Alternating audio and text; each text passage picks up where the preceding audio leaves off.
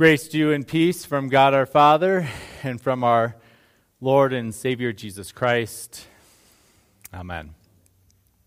One of the uh, trickier parts of, of preaching, more challenging parts of preaching, can be finding a, a good introduction, uh, something that's going to capture the audience's attention, the congregation's focus, something that's going to show the relevance of Scripture early on, something that will engage the audience. That's usually the case. Today, that's not so much the case. Uh, all I have to do is read verses 11 and 12 from our text. Let a woman learn quietly with all submissive, submissiveness I do not permit a woman to teach or exercise authority over a man. Rather, she is to remain quiet. And uh, at that point, I'm pretty sure that I've got everyone's attention, right? Some of you may be sitting here saying, yeah, that's what we would expect in a Lutheran Church Missouri Synod congregation. That's consistent with what I've also always learned growing up.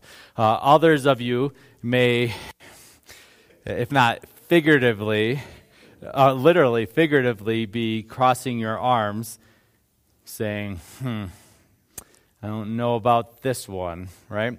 Uh, others of you may be sitting there thinking, well, boy, conversation after church today is going to be pretty lively. and others of you might be sitting there kind of like, well, like this. I'm just here to see what happens. How is Pastor Larry get out of this one, right? Just watching the movie. Right? Whatever the case may be, this is uh, an important topic. This is uh, a topic that obviously Scripture talks about. This is a topic that could I have just found another text to preach on today? Sure. But I don't think that would be doing our congregation any justice or, or good. Because this is a difficult issue, and we need to know why we, we practice and do and understand the teachings of Scripture the way that we do. Uh, this, is, this was a simple introduction. It is a hard topic, right? And I'll say this that this is a topic that, oh boy, that wasn't supposed to happen. So, all right, that's for later. Ignore that picture. Um, this is a, a topic that I can say that I know Bible believing, Jesus loving, spirit filled Christians who land in a very different place on this topic, specifically the role of women and men in church, the role of, of women and men and their um, abilities to be ordained into the office of the holy ministry, and also teaching in, in a congregation. And so I want to say that outright. I'm preaching this as if um, my brothers and sisters in Christ who disagree me are, with me are sitting in the pews today. Partly because uh, that's just good for me in my own posture, partly because that's true. I'm sure that there are some people here that uh, disagree with me on this. And yet, what I, I'm setting out to do is to show through Scripture what's meant here and how that plays out in our, in our lives as Christians and in the church. Uh, I know Christians who disagree with me on this, people, brothers and sisters I love. Uh, but I say that, I want to also say this that isn't my way of saying this isn't an important topic. It is important. It's vastly important. It, it's, it's important because God's word is important. And we want to do everything we can by the power of His Holy Spirit dwelling in us to, to get it right and to understand it correctly and not just to make God's Word fit into our personal feelings or beliefs. It's also important because people are important. We are called to be faithful to God and loving to other people. And so we want to make sure that we are getting this text right because it, it, it plays out in how we live together. It plays out uh, in our understanding of ordination, big fancy word for who can become pastors in the Lutheran Church Missouri Synod. Uh, this teaching regarding me- the roles of men and women, uh, it, it plays out regarding in this congregation who can be president of the congregation and who can be elders of this congregation. It's right there in our, our bylaws. And this teaching plays out in our homes, in our family lives together. So we're going to take time to go through this teaching so that we understand God's Word more fully. We are currently in a, a sermon series through the books of 1st and 2nd Timothy these next well, uh, next six weeks, starting last week. If you're interested in hearing a little bit more background about Paul's letter to Timothy, uh, that First Timothy and, and Second Timothy, you can go back to last week's sermon where I t- talked about this, but it is the Apostle Paul writing to Timothy.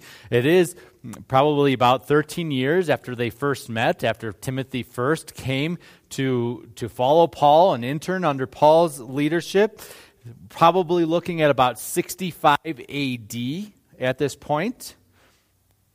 And Paul, at this point, what he's doing is he's encouraging Timothy, who is the pastor of the church in Ephesus, he's encouraging Timothy to stay there, to stay at that congregation, and to pastor faithfully. in verse 8 of our text. And if you've got your scripture with your Bible open, this is where you can follow along with me. Verse 8, Paul says this I desire then that in every place the men should pray, lifting holy hands without anger or quarreling. It should I don't know, at least to me, it doesn't sound like that's too hard to believe or understand. And yet, men are prone to be angry and to quarrel. i am friends with pastors who have been part of, of um, congregational meetings where things got tense and the, the conversation was no longer kind and gentle. it was not reflecting the fact that they had just a few moments earlier that morning taken communion together. not the way that they were talking to one another. I'm friends with pastors who have been in elders' meetings who literally had to get between two elders that were going at each other, fisticuffs, quarreling. So, does this teaching need to be emphasized, or do we need to be reminded of this, men? I think so, right? I also want to stop here for a moment and think about the fact that it seems to me, and correct me if I'm wrong, but it seems to me that in our world today, that the common, there's this idea out there, this common sentiment that that religion and, and praying that uh, that's for that's for the women and for the children the men need to be out hunter gatherers doing the hard work kinds of stuff. And and i'm not exactly sure where that's crept in but it certainly isn't from scripture. It's sad to be in worship and to see women who are regularly worshiping without their husbands, children who are regularly brought to worship by their mom, but their dad is nowhere to be found. In my previous congregation, I, there's, there's one woman in particular, sat in the same pew every week, went to the same service every week, sitting by herself every week, crying because her husband wasn't with her. That's brutal. Men, we lift up holy hands and we pray. We pray, we lead our, our families, our wives, our, our church in, in devotion to the Lord. We pray with our family. Men, when, how is your family's worship life? Are you regularly in church? Are you regularly, as a family, Monday through Saturday, doing devotions and praying together? We, we pray with our family. We pray, men, for our family. For our children's future spouses, for their well being And if you're a single man, you're included. You can pray for your future family, Lord willing. You can pray for the congregation you are part of. You can have an active faith life. You don't have to wait until you get married or until your kids are baptized to kind of get back into the whole Jesus religion thing. We do this now as followers of the Lord. This is how we worship. Moving on to verses 9 and 10, let me read for us again. Uh, so, Paul has talked about men. Now, he's ta- now he shifts to talking specifically about women. He, women. He says, likewise, also that women should adorn themselves in respectable apparel with modesty and, and self control, not with braided hair or and gold or pearls or costly attire, but what, with what is proper for women who profess godliness. All right, so, so some of this we, we have, do have to understand context to understand why, why is Paul picking on these certain things here, especially as he's talking about w- women's dress, braided hair, gold, pearls, costly attire. Like, w- what's going on there? Paul isn't specifically talking about braiding hair per se, but in that culture, elaborate hairdos, braided hair was often interwoven with fine gold and and and uh, wreaths and whatnot. It was it was meant to be part of a a show, if you will, right? And where we really get to see Paul's heart and concern in this pass in this passage is this, um, where he says costly attire. In the first century, the divisions between classes, uh, between social classes, was immense, was pronounced, right? And so the average person, the working class, they would make what's referred to as like one denarius a day. Not much money, right? There would be some, some people, and in this case specifically women, who would dress in such a way with pearls and gold and with braided hairs and fine clothes that it was obvious that what they were wearing cost more than the average person could make in many years. And so, what is Paul saying here? Don't come into worship to be seen, come into worship to be a servant, to serve other people. It's not about you. And, and here, here's the other thing, too, that sometimes certain hairdos and certain ways of dress would be a, a sign that a woman could indicate that she was promiscuous. And Paul didn't want any of that in worship either. So that's why he's targeting or, or singling out uh, lavish dress and encouraging good works.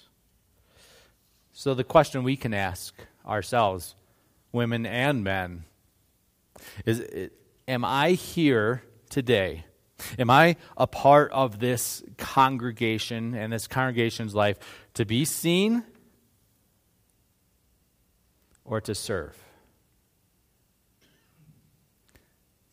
Paul would encourage us, God's word would encourage us that we err in the area of serving. Verses 11 and 12 go on. It says this. This is where it gets real thick, right? Let a woman learn quietly with all submissiveness. I do not permit a woman to teach or exercise authority over a man. Rather, she is to remain quiet. All right, so so what does this mean? Other other other translations, I th- I like this translation. I think this is more accurate. The word quiet, right? Some translations say silence, though. So that really gives off the indication of like, ugh, not saying a word. So things that we have done wrong this morning as a church, if, if we were to force that literal interpretation on, on being quiet, that women can't speak at all, well, um, women, you can't sing songs in, in worship. Uh, Donalyn, you can't read scripture. Uh, you know, the, the, you see, like, just even talking amongst each other, like, comes into doubt. But I think we can start to understand where, where Paul is going with this. If we look back earlier in the chapter in, in verse 2. He says that we are for, for kings and, and all people who are in high positions. And he says this that we, men and women, Christians, that we may lead a peaceful and quiet life. I think we see the sense uh, of what Paul is, is getting at at that point. That it's not about absolute silence, never speaking. It is about the way we conduct ourselves, the way we carry uh, ourselves in worship. Not to be loud and flamboyant and distracting, but to be in a position that we receive the teachings of God. Another word in these two verses I want to, to highlight is, is teach. It's another word that if we force an absolute literal uh, uh, interpretation on this, that women aren't to teach, well, we could see the ways that that would be problematic in our world, in schools. We could see also the ways that that would be inconsistent with the rest of the teachings of Scripture. Even staying within First Timothy, or within the pastoral epistles, the pastoral letters, First and Second Timothy and Titus, Paul uh, talks about how uh, he talks to Timothy in Second Timothy. He says how good it was that you were taught by Eunice and Lois his mother and grandmother in the faith. And he, he holds them up as an example and, and he encourages them and the learning that Timothy learned from them. Not only that, but Paul and Titus says women touch, teach younger women about the ways of the Lord. So obviously, this can't apply to all teaching. And in order to understand what's happening here, I think we have to look really close at the, at the next word. I do not permit a woman to teach or exercise authority. Teach and authority, those two words go hand in hand. So let's talk a little bit about uh, authority for a minute. Because when we think of authority, at least in my head, what the image that pops in real quick is, is a uh, boss giving commands to his employees, maybe yelling at them, reprimanding them, a coach with authority. We, we, we, think, we think of authority in terms of coercion. We think of authority in terms of dominance. We think of authority in terms of abuse. That is not what scriptural authority looks like at all. When we think of authority in the church, who's the highest authority of the church? It's Christ, our Lord, who we follow. And when Jesus ex- or, uh, exercised his authority, it was in a revolutionary way. Not by reprimanding, but by washing feet, by humbling himself, by serving, and by teaching. You see, back to that word, teaching in the church. When Paul says that women aren't to teach, that men are to be the primary teachers and, and, and have authority, well, what authority does the church have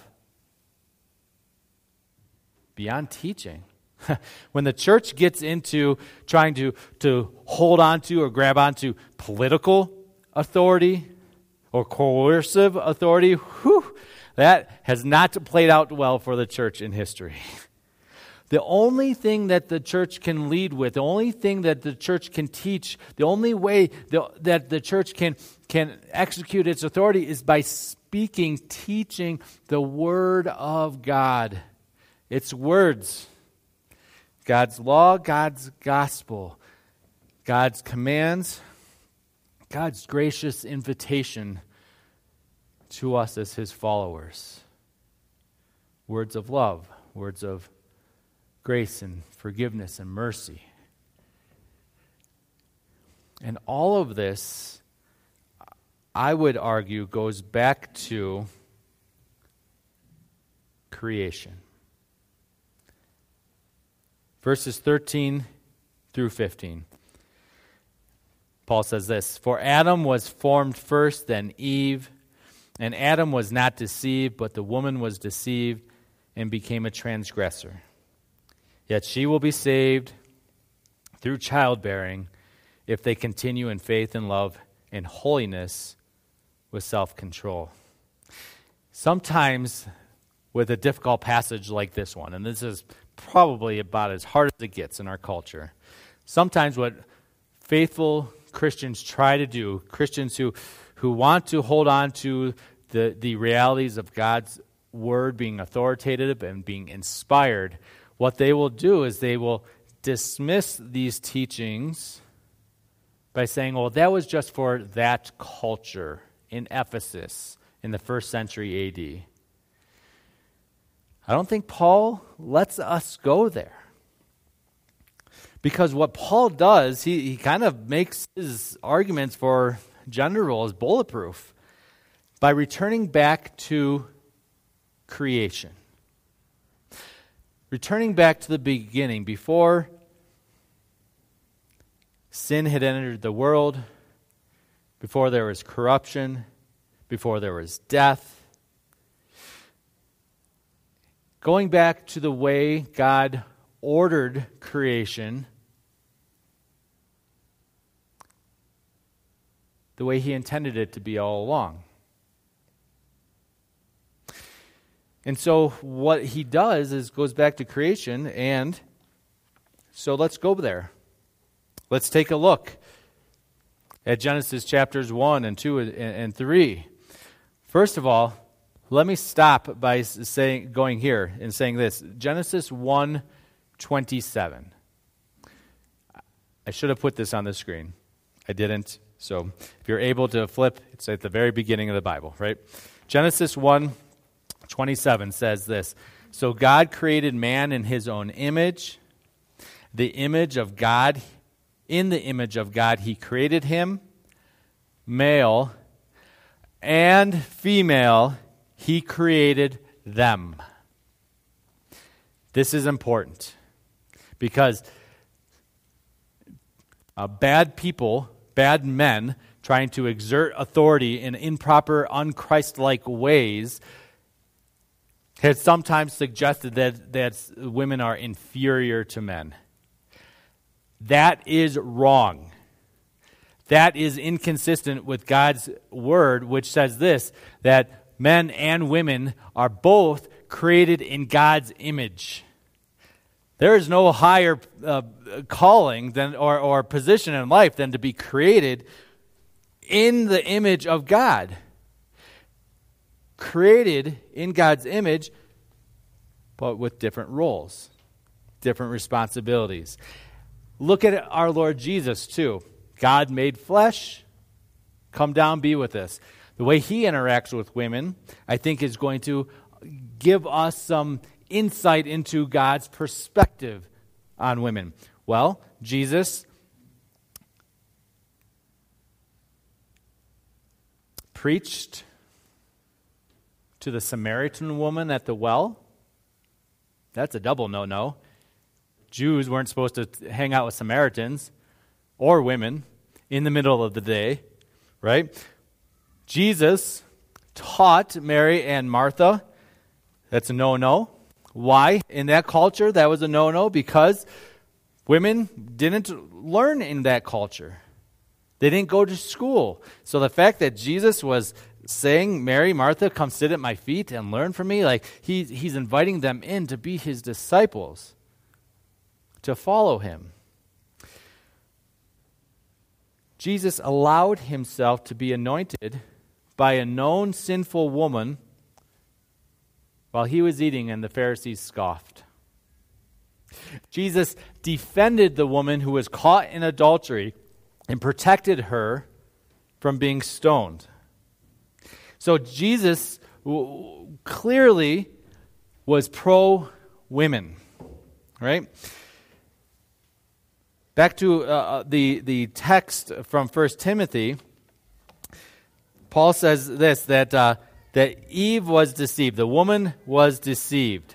All right, so what does that mean? Because it kind of seems like, well, he's maybe slighting women at that point. When we look back at the creation account at the beginning, God gave the command do not eat from the tree of the knowledge of good and evil. He gave that command to the man, He gave that command to Adam. He gave that command before Eve was even created. Adam knew full well. Eve was deceived.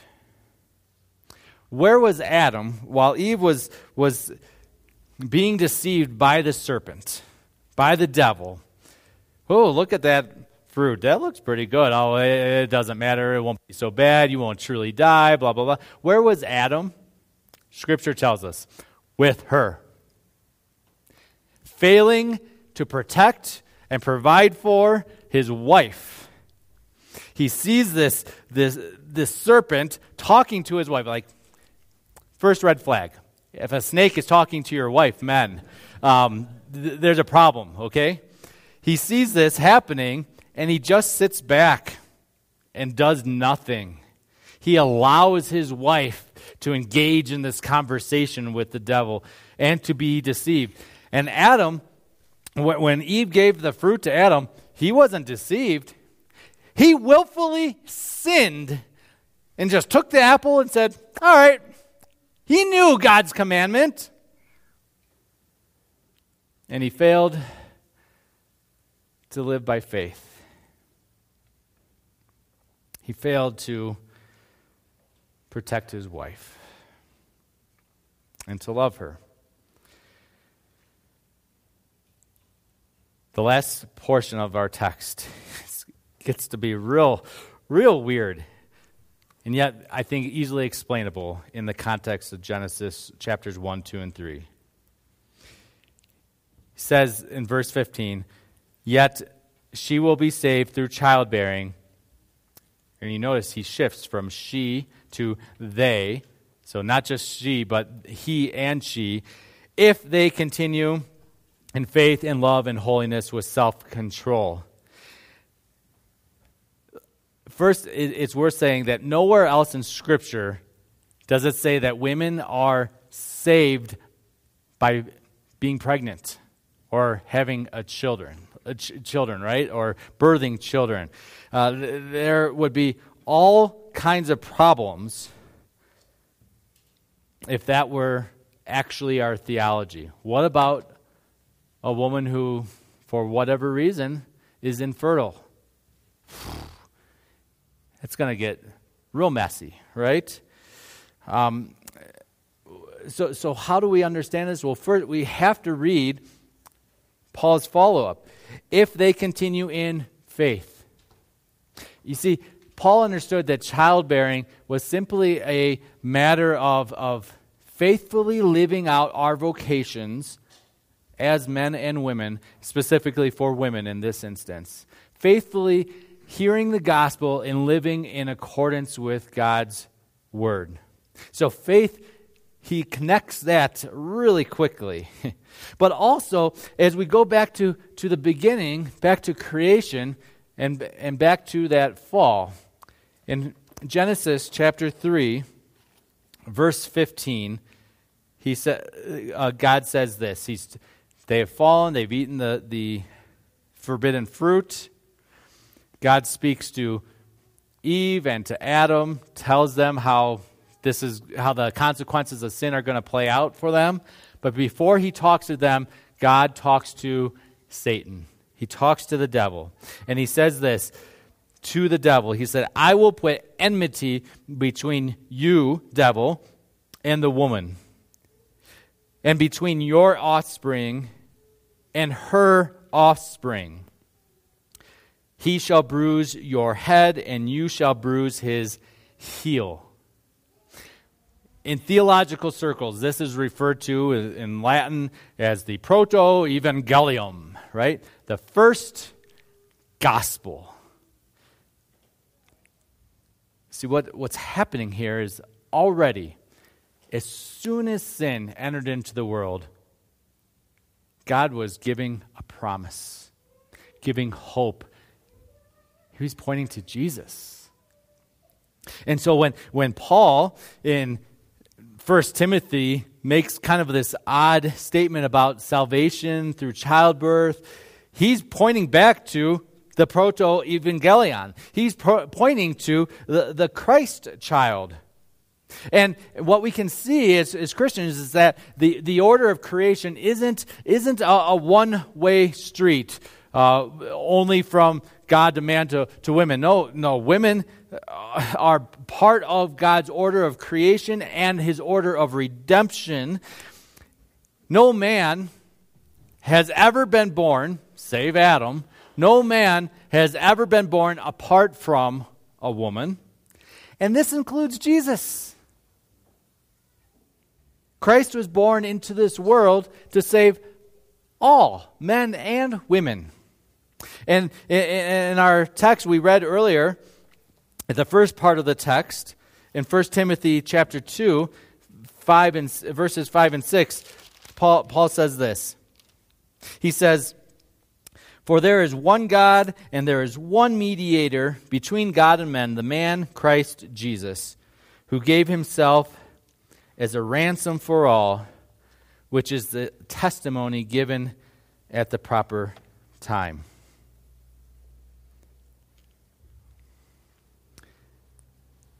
when Eden and I got married, it didn't take very long for us to recognize that we wanted to start a family.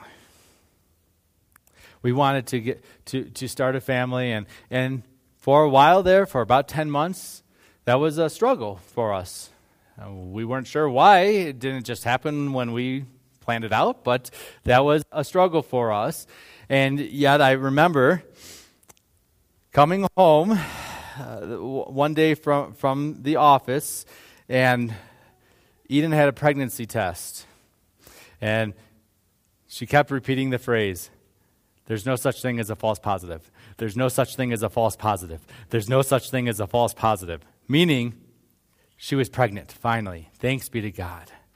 And our hearts were filled with, well, joy. And Eden's womb was filled with joy at that point.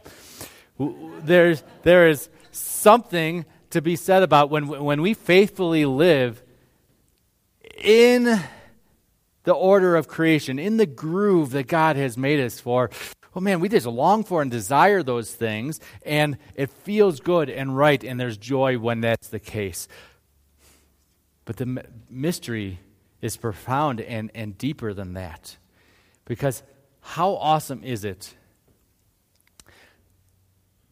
that if ultrasound technology was available in the first century, that this picture could be Jesus? This picture could be our Lord and Savior, our God who stepped down from the throne,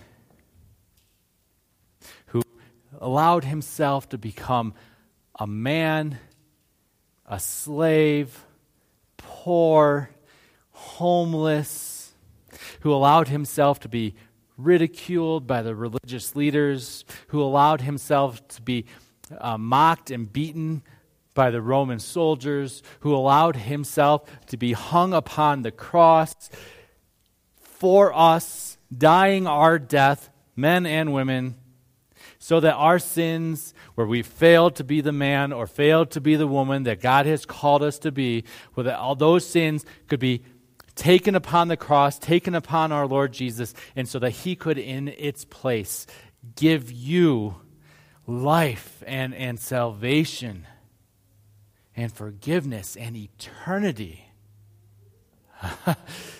there is so much more happening in childbearing than just good feelings of, oh, hey, here's a life coming. This is a picture of what our God has done for us, His cre- creatures, and His creation out of His love and care and desire to be with us forever. So, as difficult as maybe this passage has been for some of us, may we always see that all Scripture, including these words in 1 Timothy 2, they point back to Jesus and the message of salvation that's been handed down through the ages. Thanks be to God. Amen.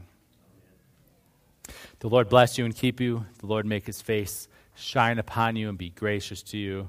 The Lord look upon you with favor and give you peace. Amen. All right, and so I've done I do this sometimes. I want to do this today. I usually